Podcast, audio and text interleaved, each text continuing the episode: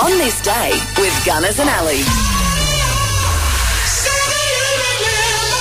It's Monday, the 26th of June. Let's check out what happened on this day. You won't recognise the voice, but you'll probably know the name. I did all the promotion, the outdoor advertising, and he did the show on the stage, and the fans made it possible. Yeah, that's Colonel Tom Parker. He was Elvis Presley's manager. He was born on this day in 1909. Billy Davis Jr., the vocalist with the US group The Fifth Dimension, is 85 today. Former guitarist and vocalist with the UK band The Clash, Mick Jones, is 68. Chris Isaac. Ah, the smooth tones of Chris. The US singer, actor, and TV host. Today, Chris is 67. Patti Smythe, lead singer with Scandal, who had this back in the day.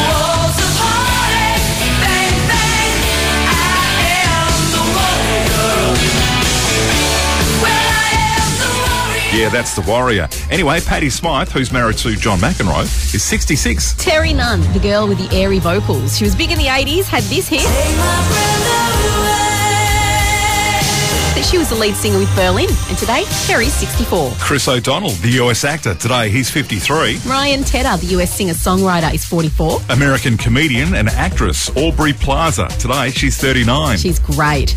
Dustin Martin, Dusty, the AFL player with Richmond. That's your team, isn't it? Yeah. Today he's 32. Why do you think we're doing it? Yeah, right. And Ariana Grande, the US actress and singer, she's 30. It was on this day in 1863 that the St John Ambulance Association formed in Melbourne. The first Grand Prix motor race was held over two days at Le Mans in France in 1906. In 1926, Miss Australia, the contest was first won by Beryl Mills of Geraldton. The first helicopter was tested in Berlin, Germany in 1935. So, you know, before we mentioned Colonel Tom Parker, who was Elvis Presley's very controversial manager, was actually on this day, on his birthday in 1977, that Elvis made what would be his last public appearance with a concert in Indiana. Yeah, and here's a bit of it.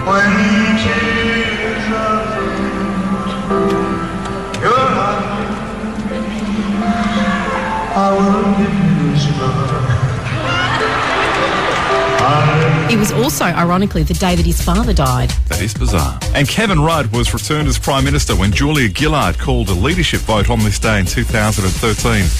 Just a few of the things that happened on this day for Monday, the 26th of June.